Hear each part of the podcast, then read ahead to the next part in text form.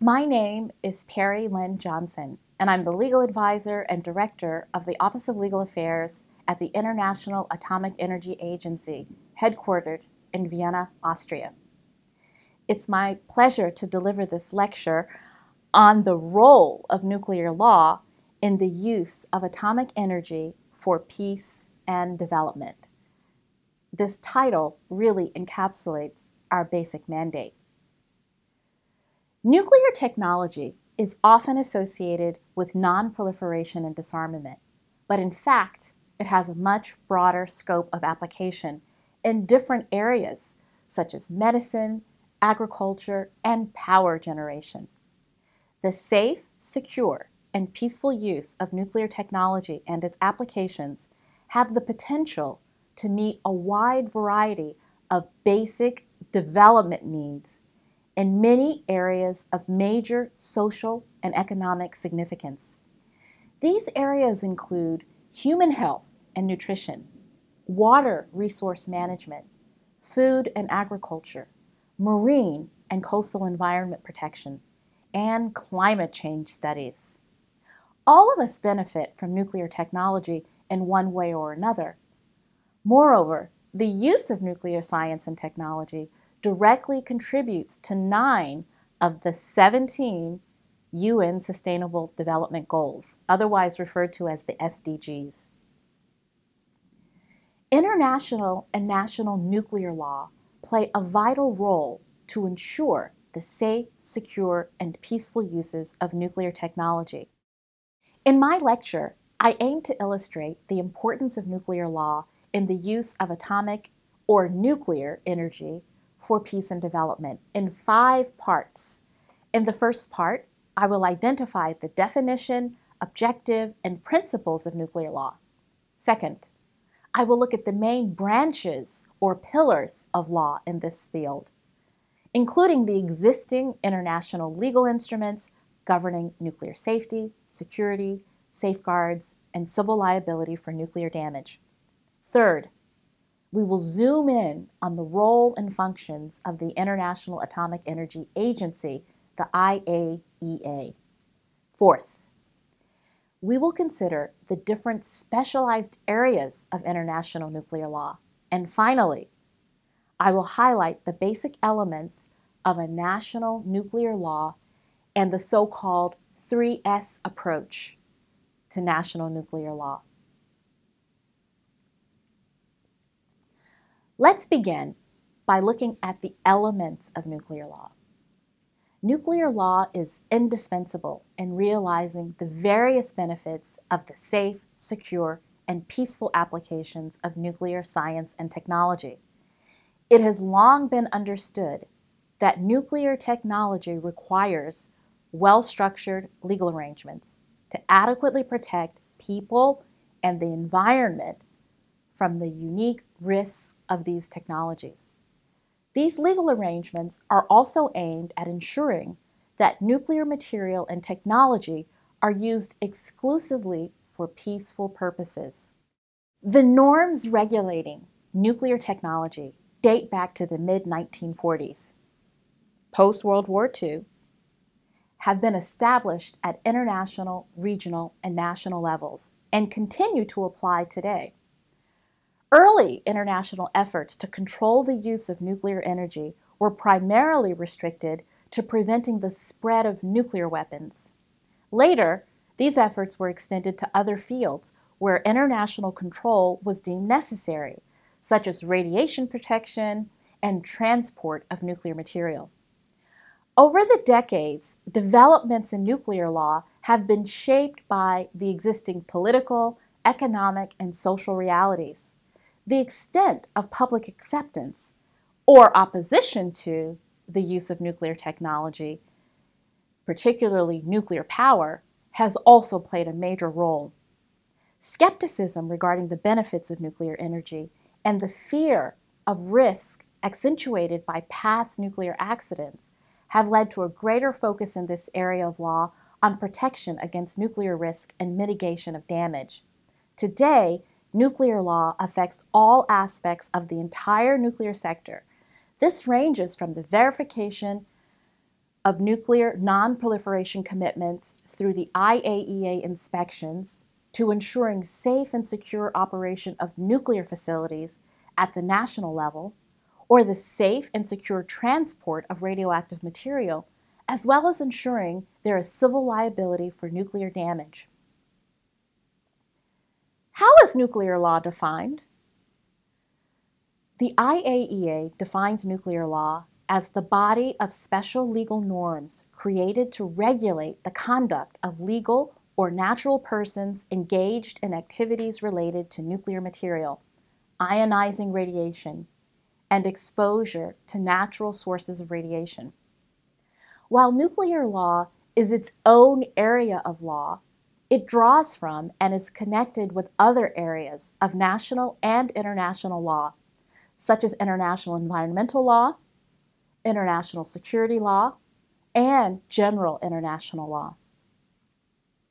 The objective of nuclear law is to provide a legal framework for conducting activities related to nuclear energy and ionizing radiation in a manner that adequately protects individuals, property, and the environment from the harmful effects of ionizing radiation and ensures that they are conducted exclusively for peaceful purposes.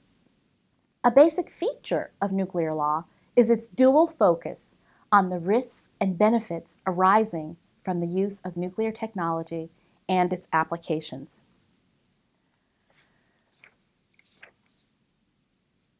Nuclear law applies to a highly technical and complex field. This involves facilities, activities, and material which potentially pose risks to people and the environment, including national and international security risks. Nuclear law applies at nuclear power plants, research reactors, facilities for spent fuel radioactive waste management, irradiation facilities, and facilities where nuclear and radioactive materials are produced, processed, used, handled, or stored.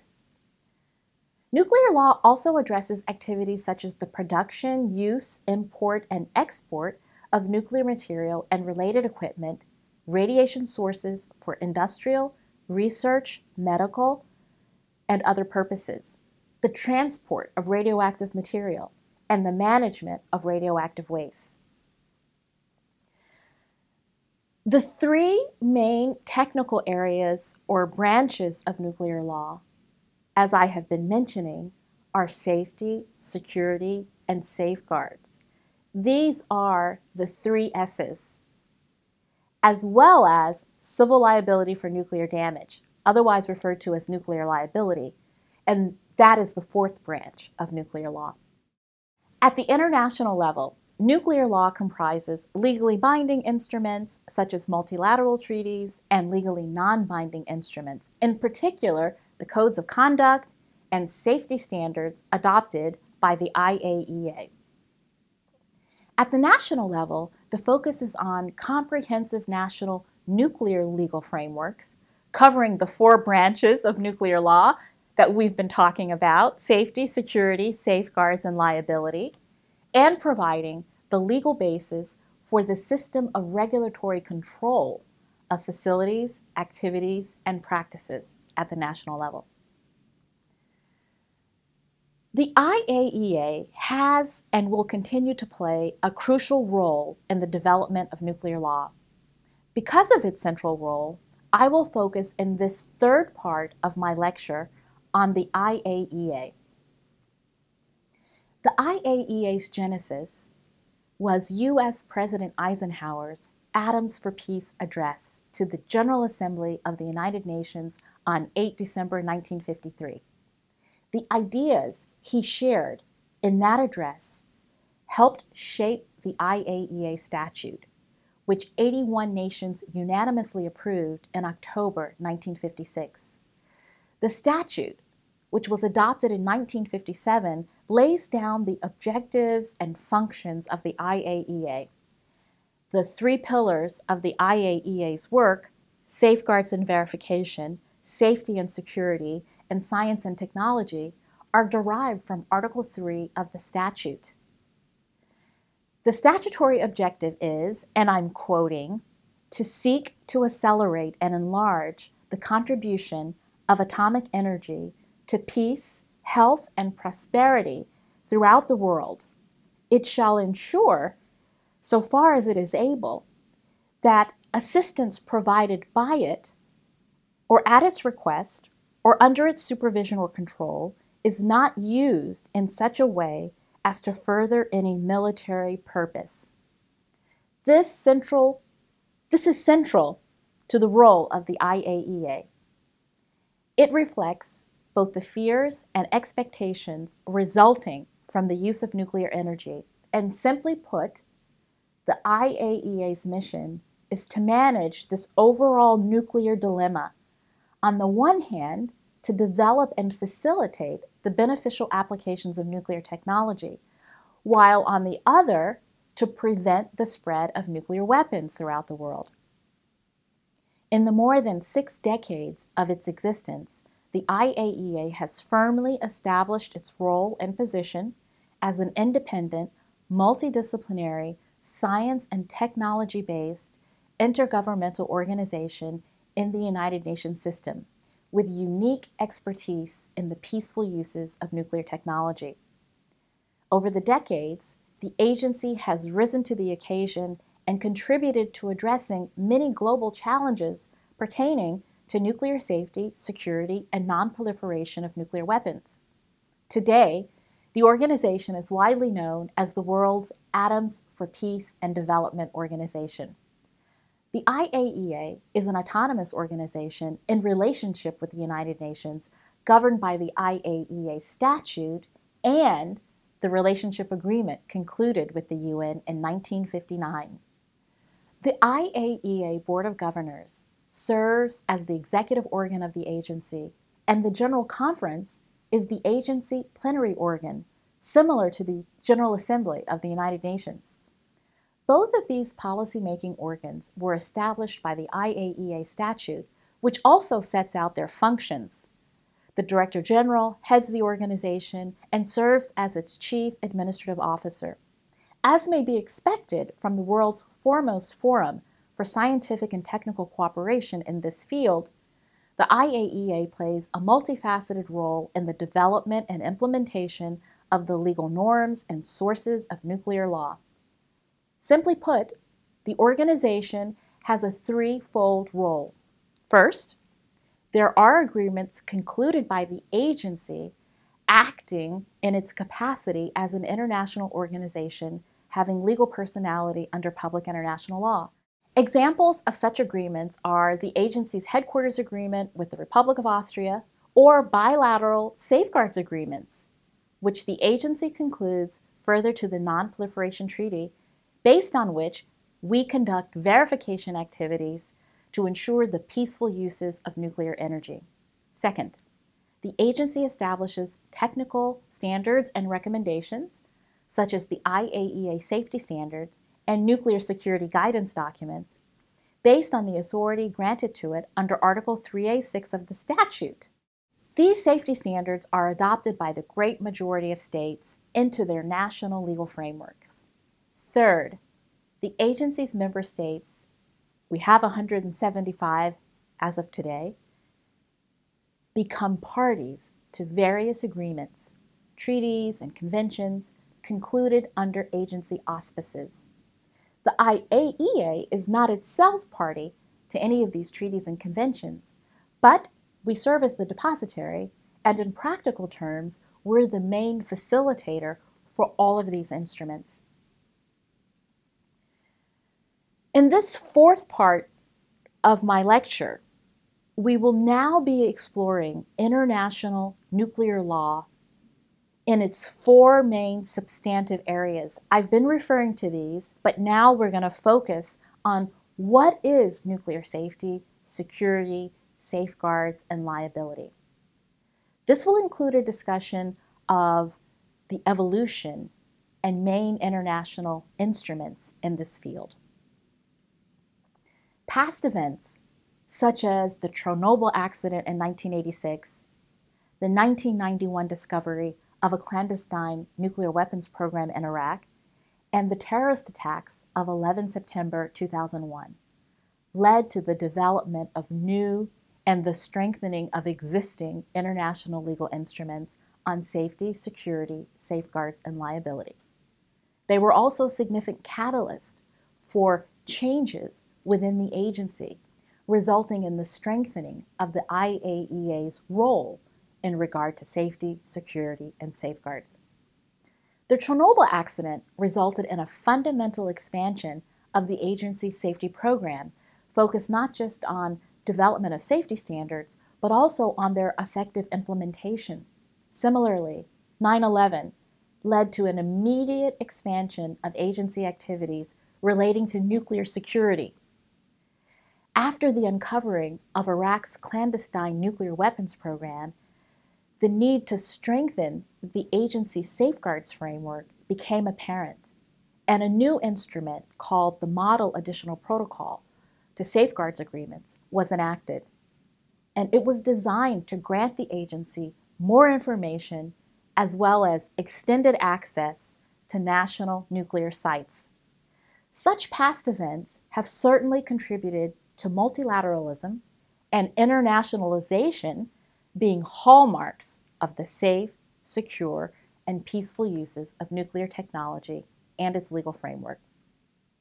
Today, the management of nuclear risks, particularly those of a transboundary nature, is governed by an elaborate international legal and regulatory regime, consisting not only of customary international law, for example, in the field of environmental law, treaties, and other legal instruments, but also of international standards, guidance, international best practices, as well as mechanisms to promote implementation and compliance. It's now a vast cooperative effort with the IAEA at its core having a recognized, important, and central role, also drawing upon other intergovernmental organizations and bodies. Before turning to the specialized international legal frameworks of nuclear law, let me explain the meaning of safety, security, and safeguards in the nuclear field. Safety, or protection, denotes the protection of people and the environment against radiation risks, as well as the safety of facilities and activities that give rise to radiation risks. It includes nuclear safety and radiation safety. Safety is con- concerned with both radiation risk under normal circumstances and radiation risk as a consequence of incidents, as well as with other possible direct consequences of a loss of control over a nuclear reactor core, a nuclear chain reaction, a radioactive source, or any other source of radiation. Nuclear security denotes the prevention and detection and response to theft, sabotage, unauthorized access, illegal transfer, or other malicious acts involving nuclear material, other radioactive substances, or their associated facilities. The IAEA safeguards play a central role in preventing the proliferation of nuclear weapons through the independent verification of states' compliance with their nuclear nonproliferation undertakings. The scope of the international legal framework for nuclear safety now addresses several areas.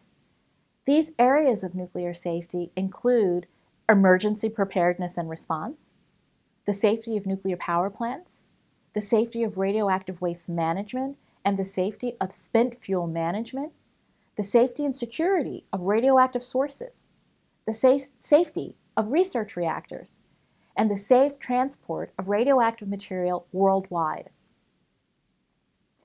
The international legal framework for nuclear safety consists of four treaties adopted under the agency's auspices.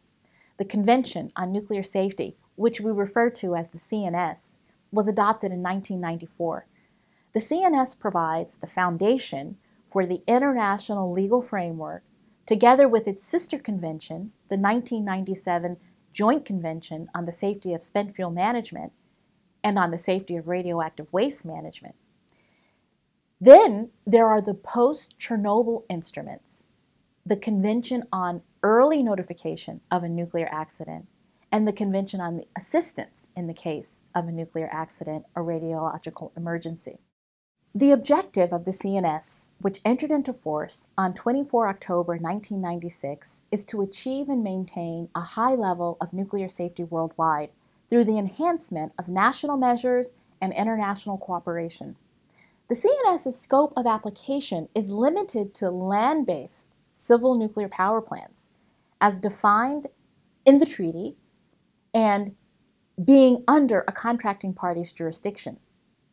The convention requires contracting parties to report on several elements relating to the regulation, management, and operation of nuclear power plants, which are then peer reviewed by fellow regulators at meetings held every three years. The adoption of the Joint Convention marked another important step towards a comprehensive international legal framework on nuclear safety.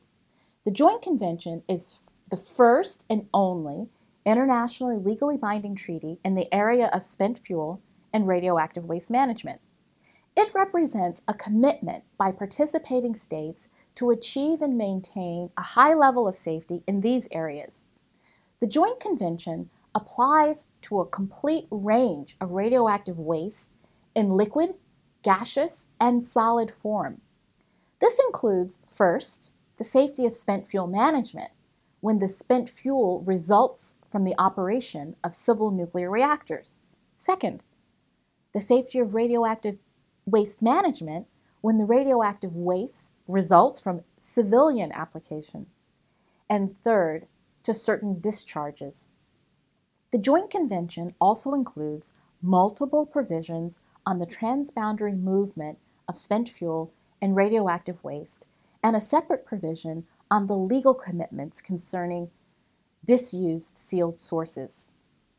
The Joint Convention does not, however, apply to the safe management of spent fuel and radioactive waste within military or defense programs. The Joint Convention is often referred to as the sister convention to the Convention on Nuclear Safety for two reasons. First, its scope of application, this is because the Joint Convention applies to the back end of the nuclear fuel cycle, whereas the Convention on Nuclear Safety applies to the front end, the plant itself.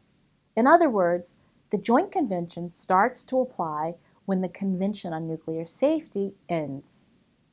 And the Joint Convention also provides for a peer review mechanism that I referred to previously. It's modeled on the CNS peer review mechanism. The CNS and the Joint Convention are also called incentive conventions. This means they're designed to encourage consensus and participation with obligations on contracting parties that are based on fundamental principles that recognize state responsibility for nuclear safety. Unlike mechanisms in other legally binding international nuclear law instruments, such as those relating to safeguards, Effectiveness does not derive from specific obligations for noncompliance or reliance on dispute settlement provisions. Instead, the convention, the conventions seek to rely on a common interest amongst their parties or peers, regulator peers, to achieve high levels of safety. The mechanism for realizing commonality is the holding of these review meetings of the parties, which take place every three years. And the purpose of these meetings is to review reports submitted by each party on the measures they have taken to implement the obligations under the conventions. Contracting parties are not only obliged to attend such meetings, but they are also duty bound to submit their respective national reports to this peer review process. Two other conventions are important in the area of nuclear safety. The Early Notification Convention applies in the event of any accident involving specified facilities or activities of a state party from which a release of radioactive material occurs or is likely to occur, and which has resulted or may result in an international transboundary release that could be of radiological safety significance to another state. The Assistance Convention provides an international framework to facilitate prompt request for and provision of assistance in the event of a nuclear accident or radiological emergency, and to promote, facilitate, and support cooperation between states parties to that end. These four conventions form the so called family of nuclear safety conventions put into place following the 1986 Chernobyl accident. Establishing high level principles, objectives, and requirements, they are respectively underpinned by a comprehensive suite of detailed, legally non binding technical safety standards adopted by the agency as a statutory function. And the standards that we adopt reflect an international consensus on what constitutes a high level of safety, again, for protecting people and the environment from the harmful effects of ionizing radiation. An important safety standard is the IAEA regulations for the safe transport of radioactive material. These are referred to as the transport regulations, and they were first published in 1961. All states adopt these transport regulations um, as it's agreed. There has to be a common approach to transporting nuclear material globally. The early notification and assistance conventions are also supported by operational arrangements, which are the practical means by which the IAEA, its member states, and other international organizations maintain emergency preparedness and effectively respond to any nuclear and radiological incident or emergency.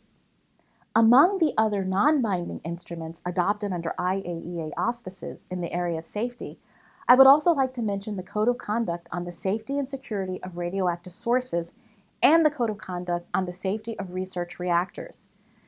They address the safety and security of radioactive sources and civil research reactors, so the safety of civil research reactors, respectively. They've been designed to offer guidance to states for the development and harmonization of policies, laws, and regulations. These two codes of conduct have been convenient when recourse to the lengthy process of concluding a convention would not have permitted the prompt action expected by the member states. Unlike the CNS and Joint Convention, no peer review mechanism exists in regard to the codes of conduct, but political commitments can be voluntarily made to the code of conduct on the safety and security of radioactive sources. And for both codes, voluntary meetings to discuss implementation are held every three years. As was the case with the 1986 Chernobyl accident, the accident at the Tokyo Electric Power Company's Fukushima Daiichi nuclear power plant in Japan on 11 March 2011 was a reminder for the international nuclear community, leading to a further strengthening of the international legal framework and the IAEA's role in this area. Several actions taken by the IAEA together with its member states and other stakeholders can be highlighted, focusing on those aimed at strengthening the international legal framework, IAEA peer reviews, emergency preparedness and response, and the IAEA safety standards. These actions have all contributed to the enhancement of the global nuclear safety regime. Efforts have focused on facilitating implementation of the obligations of the contracting parties to the CNS and the Joint Convention, including encouraging full participation in the review meetings through attendance and submission of national reports. In addition, further to the action plan on nuclear safety adopted by the IAEA Board of Governors after the Fukushima Daiichi nuclear accident in September 2011, there is now an enhanced role of the agency in providing member states, international organizations, and the general public with timely, clear, factually correct, objective, and easily understandable information during a nuclear emergency, respecting its potential with respect to its potential consequences. This includes analysis of available information and prognosis of possible scenarios based on evidence, scientific knowledge, and the capabilities of member states. Turning now to nuclear security. Many of you will be aware that the events of September 2001 propelled a rapid and dramatic re-evaluation of the risks of terrorism in all its forms, including the threat of nuclear and radiological terrorism. It became rapidly apparent that the lesson of Chernobyl in the safety sphere should also be applied to security as well. That is, nuclear security should be urgently strengthened without waiting for a watershed nuclear security event to provide the impetus for security upgrades and expanded international cooperation. This branch of international nuclear law can be deemed as being most recently established of these pillars that I've been describing, and it's also witnessed the most recent significant developments. Further to 9 11, states agreed to strengthen existing international legal instruments, establish new instruments to enhance nuclear security worldwide, and strengthen the role of the IAEA. Consequently, the IAEA is today recognized as the global forum for facilitating international cooperation on nuclear security. No single international legal instrument addresses nuclear security in a comprehensive manner. The framework currently includes several treaties that are part of the so called Common Universal Legal Framework Against Terrorism. The instruments have not only been adopted by and under the IAEA auspices, but also by and under the auspices of the UN and its specialized agencies, notably the International Maritime Organization and the International Civil Aviation Organization. Of particular importance in the field of nuclear security are the Convention on the Physical Protection of Nuclear Material and the amendment thereto of 2005, both adopted under IAEA auspices, as well as the UN's International Convention on the Suppression of Acts of Nuclear Terrorism, also of 2005. The CPPNM amendment makes it legally binding to protect nuclear facilities and material in peaceful domestic use, storage, and transport. It also provides for expanded cooperation between and among states regarding rapid measures to locate and recover stolen, or smuggled nuclear material, mitigate any radiological consequences of sabotage, and prevent and combat related offenses. The entry into force of the CPPNM amendment in 2016 marked an important day for efforts to strengthen nuclear security around the world. Further, since 2006, the IAEA has issued various security guides and recommendations in what we refer to as a nuclear security series. And the series of publications includes recommendations on physical protection of nuclear material and nuclear facilities. The IAEA contributes to nuclear nonproliferation through the application of safeguards pursuant to safeguards agreements designed to verify states' undertakings not to use nuclear material or related items for prescribed purposes. For example, to manufacture nuclear weapons or other nuclear explosive devices. The legal framework for safeguards consists of an array of international agreements under which the IAEA has responsibilities to implement these safeguards. This legal framework includes the statute, safeguards agreements, protocols to those agreements, and subsidiary arrangements. The IAEA statute includes safeguards as one of the IAEA's main functions. Under Article 3A5 of the statute, The IAEA is authorized to establish and administer safeguards designed to ensure that nuclear material and other items made, a, made available by the IAEA or at its request or under its supervision or control are not used in such a way as to further any military purpose. That may involve, for example, an IAEA project under which the IAEA statute requires the application of safeguards. We are also authorized to apply safeguards at the request of parties to any bilateral or multilateral arrangement, such as the Non-Proliferation Treaty, or treaties establishing nuclear weapon free zones, or at the request of a state to any of that state's activities in the field of atomic energy. Although the statute provides the IAEA with the authority to apply safeguards, it does not obligate states to accept IAEA safeguards as a condition of membership in the IAEA. Safeguards provisions contained in the statute are only applied to the extent relevant to a specific project or arrangement, for example, through a project and supply agreement or a safeguards agreement concluded between a state and the IAEA. We may conclude safeguards agreements upon the request of member states and non member states. And we may also conclude safeguards agreements with groups of states and regional organizations. Safeguards agreements provide the legal basis for implementing safeguards for a state.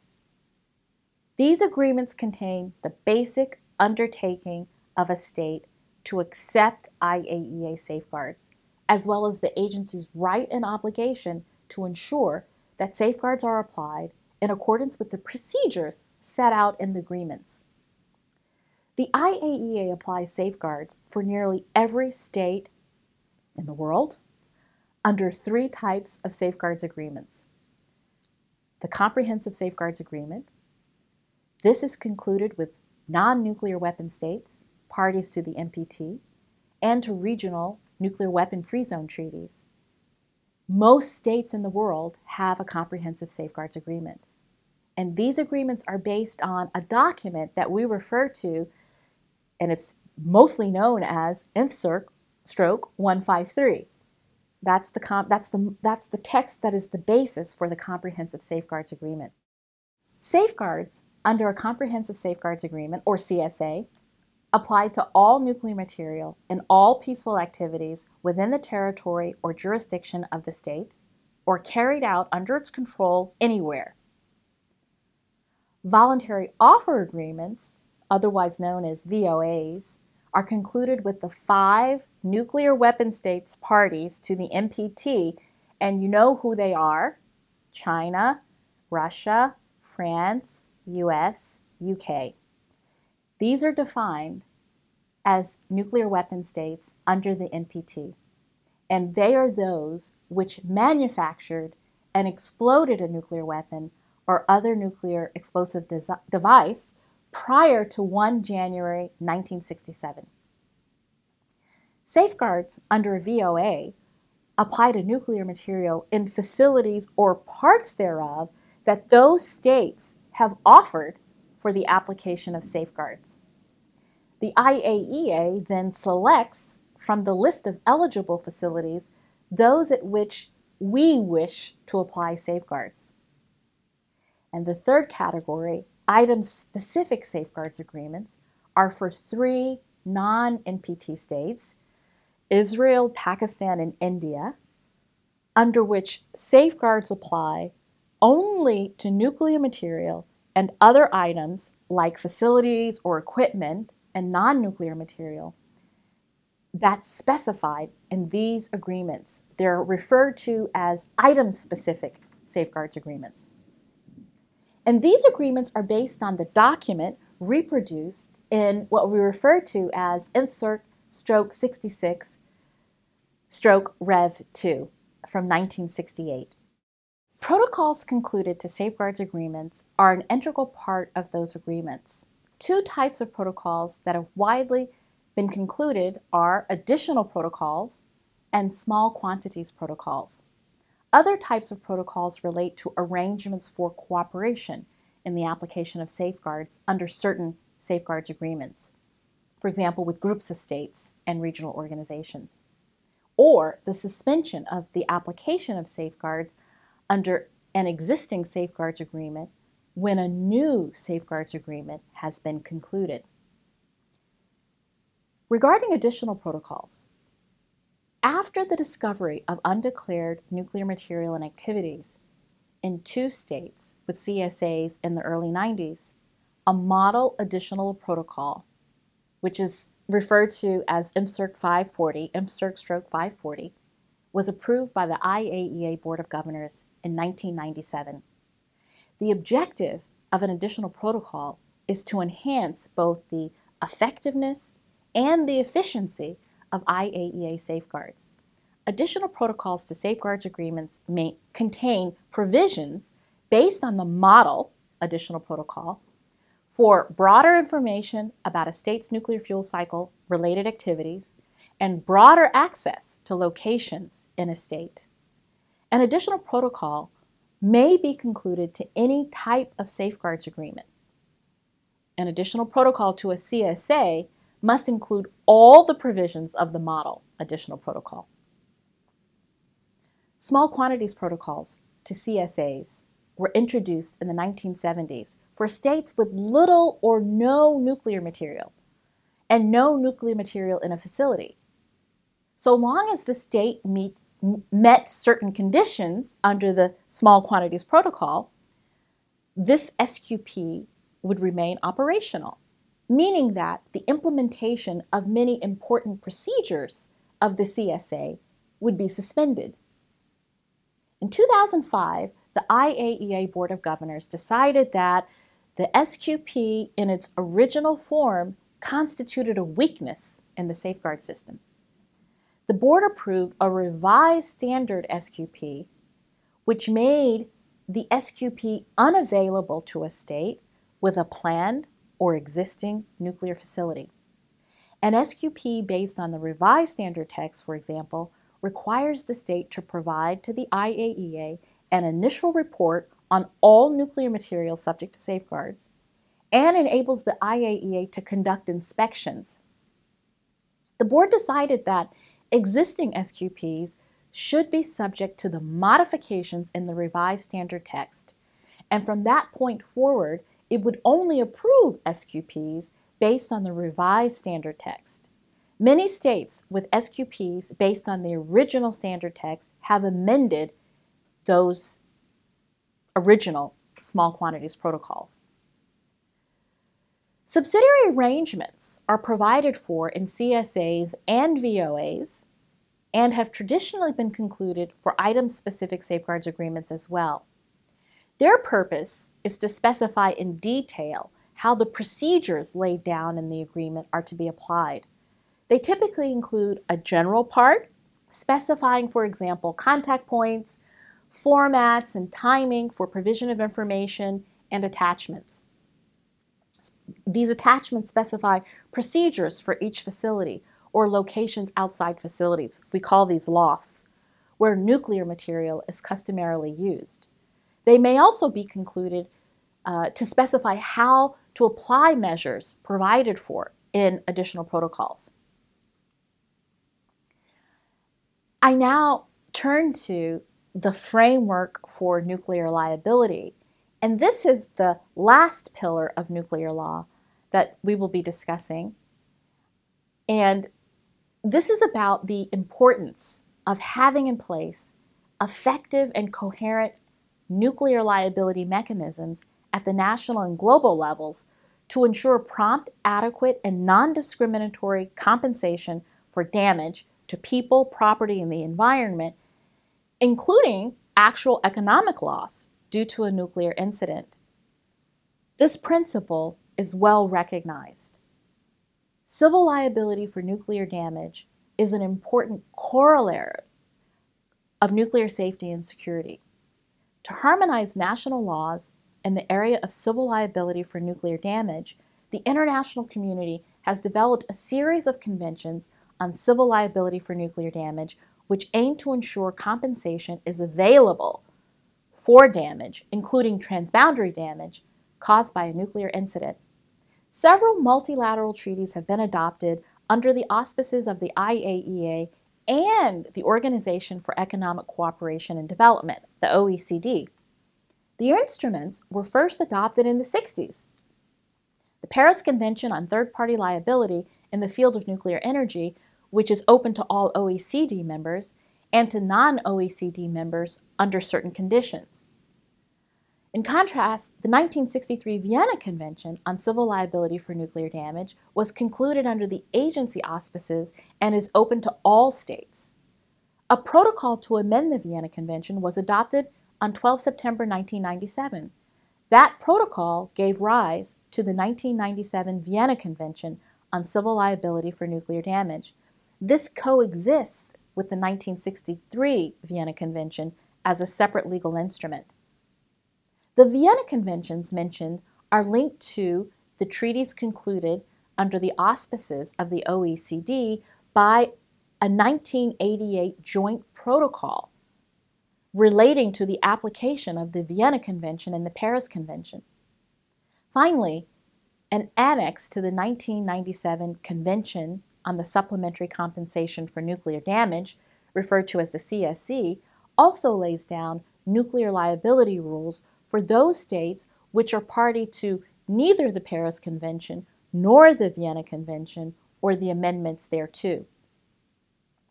The 1997 instruments contain important improvements in the amount of compensation available, the scope of damage covered, and the allocation of jurisdiction. These conventions modernized the nuclear liability regime. Furthermore, the 1997 CSC provides the framework for establishing a global regime with widespread adherence by nuclear and non nuclear countries. The international nuclear liability regime is a special and exceptional regime in that its scope is limited to risk of an exceptional character for which common law rules and practice are not suitable. It thus derogates, in some important respects, from general civil li- liability regimes. Generally speaking, all conventions, whether OECD or Vienna, apply to liability for nuclear damage caused by a nuclear accident in a nuclear installation situated in the territory of a contracting party or in the course of transport of nuclear material to or from such an installation. Moreover, there are seven main principles common to the substantive conventions, which have also been reflected in most national nuclear liability laws worldwide. These include liability without fault, exclusive liability of the operator, minimum amount of liability, mandatory amount of liability, limitation of liability in time, non discrimination, and exclusive jurisdictional competence. Let us now turn to the fifth part of my lecture national nuclear law. As I noted earlier, several of the relevant international legal instruments within their scope of application oblige countries to establish effective national nuclear legislation. The aim is to harmonize legislation in this field and apply best international practices. The legislative framework is an essential prerequisite for the safe, secure, and peaceful use of ionizing radiation, and consequently, an enabling factor for countries to fully benefit from the contribution of nuclear technology and its applications to the UN Sustainable Development Goals. What are the characteristics of nuclear law that distinguish it from the other aspects of national law? A number of basic concepts often expressed as fundamental principles, can be mentioned in this regard the safety principle, the security principle, the responsibility principle, the permission principle, the continuous control principle, the compensation principle, the sustainable development principle, the compliance principle, the independence principle, the transparency principle, and international cooperation is the final principle. I mentioned earlier the 3S approach to nuclear law. Since its inception, the IAEA has also been providing member states legislative assistance on nuclear law to help them in adhering to and implementing the relevant instruments in this field. All IAEA assistance on member states' n- nuclear legislative frameworks is guided by this 3S approach. And this term reflects the three technical areas that must be addressed in establishing an adequate legislative and regulatory framework to ensure the peaceful uses and prevent the non peaceful uses of nuclear energy and ionizing radiation. Namely, you know them now safety, security, and safeguards. As is increasingly recognized, measures taken to address one of these key areas can contribute to addressing others as well. A good example is the adoption of measures for physical protection of nuclear material. Such measures obviously help to ensure the safe uses of this material while also protecting against the diversion for malicious purposes.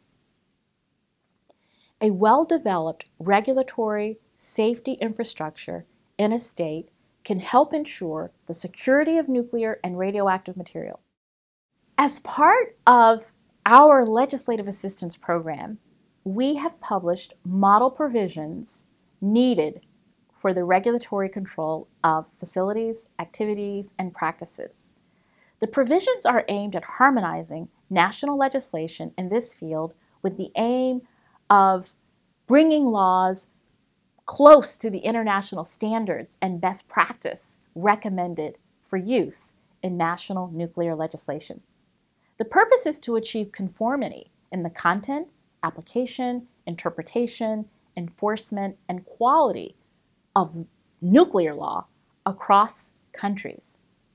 This 3S approach is also chosen with the aim of consolidating regulatory functions by providing for the establishment of a single regulatory body with functions in all three technical areas, rather than having separate regulatory bodies for each one.